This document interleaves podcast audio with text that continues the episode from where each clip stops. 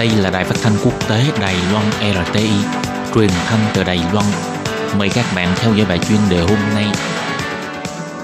Khi Nhi xin chào các bạn, các bạn thân mến. Tiếp sau đây xin mời các bạn cùng đón nghe bài chuyên đề của ngày hôm nay với chủ đề là những quốc gia Ả Rập trong cuộc cách mạng mùa xuân Ả Rập sau 10 năm bùng nổ hiện nay như thế nào?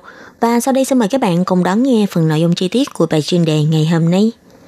Cuối năm 2010, một thanh niên bán rau tại Tunisia đã bị nhân viên chấp pháp đối đại bạo lực khi đang bán hàng.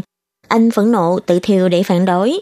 Sau sự kiện này, bao nhiêu sự bất mãn bị đè nén của người dân bấy lâu nay cũng bị bùng phát, dẫn đến nhiều chính phủ tại các nước Ả Rập và Bắc Phi bị sụp đổ dưới làn sóng mùa xuân Ả Rập. Theo luật sư Hoeda Anoa đã nói với hãng AFP rằng Chúng tôi cứ ngỡ là Tổng thống Ali lúc bấy giờ từ chức thì vấn đề có thể giải quyết. Nhưng tôi nghĩ vẫn còn phải cần đến 20 cho đến 30 năm mới làm được. Và sau khi đảo chính được xảy ra ở Tunisia, thì làn sóng dân chủ đã lan đến Ai Cập và thành công lật đổ Tổng thống Hosni Mubarak.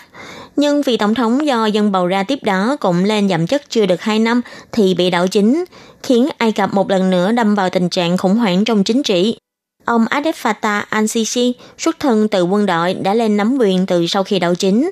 Sau đó đã mở rộng quyền lực bằng việc sửa đổi hiến pháp để đảm bảo quân đội có thể tiếp tục nắm quyền và nhiệm kỳ của ông dài nhất có thể kéo dài đến năm 2030.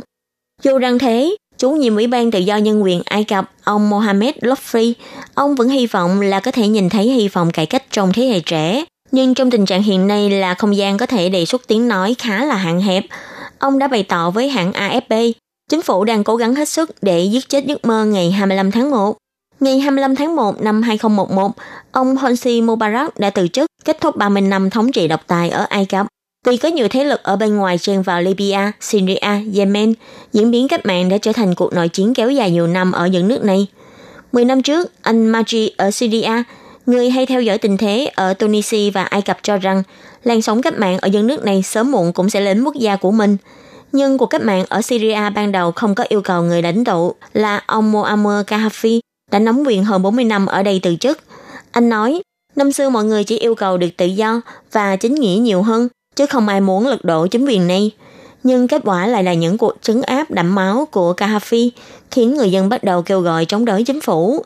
Cuối cùng, Tổng thống Gaddafi cũng từ chức và bị quân chống đối bắn chết trên đường tẩu thoát. Syria đã bị đâm vào cuộc hỗn chiến của các thế lực quân Việt trong nước khiến nước này đâm vào tình thế chiến tranh hỗn loạn trong 10 năm. Tại Syria, lúc đầu biểu tình cũng chỉ vì muốn cải cách, chứ không ai mong muốn chiến tranh và chia cắt. Mọi thứ đều diễn ra rất hòa bình. Theo anh Danoun, người năm xưa từng tham gia cuộc biểu tình lật đổ tổng thống Bashar al-Assad, tôi nhớ lúc bấy giờ chúng ta chỉ hô hào tự do, tự do, tự do, chứ không có yêu cầu gì khác. Tổng thống Bashar của Syria sau khi vượt qua làn sóng dân chủ khu vực đã trụ vững đến nay nhưng cũng giống như tình hình của Libya và Syria vẫn không ngừng lâm vào tình trạng hỗn loạn, khiến các thế lực nước ngoài có thể thừa cơ muốn xen vào xung đột trong nước của hai quốc gia này để mở rộng thế lực của mình. Anh Nanoun vẫn còn đang ở lại Syria và đã cho biết, trước đây chúng ta đã bị các thế lực nước ngoài sâu xé, hiện nay Syria không có bất kỳ quyền phát ngôn nào, thế lực bên ngoài nói sao cũng được.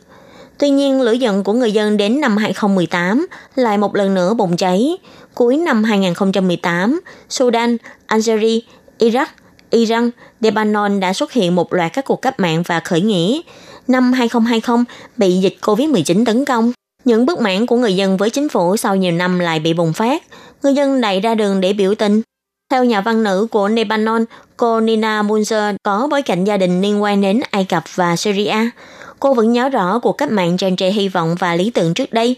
Cô cho rằng cuộc cách mạng này đã dạy cho chúng ta hiểu tự do không phải là chủ nghĩa cá nhân, tự do là sự tự trọng. Và cũng vì thế, tôi chưa bao giờ hy vọng chúng ta có thể quay trở về thế giới trước khi cuộc cách mạng này xảy ra. Có thể nói sau 10 năm bùng nổ của cách mạng mùa xuân Ả Rập ở một số quốc gia Ả Rập, nhiều người cho rằng cuộc cách mạng này đã dẫn đến nội chiến cũng như là khủng hoảng kinh tế đến nay vẫn chưa được phục hồi.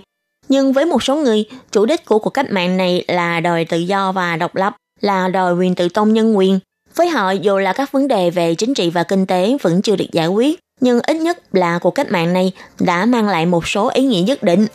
Và các bạn thân mến, bài chuyên đề của ngày hôm nay cũng xin tạm khép lại tại đây.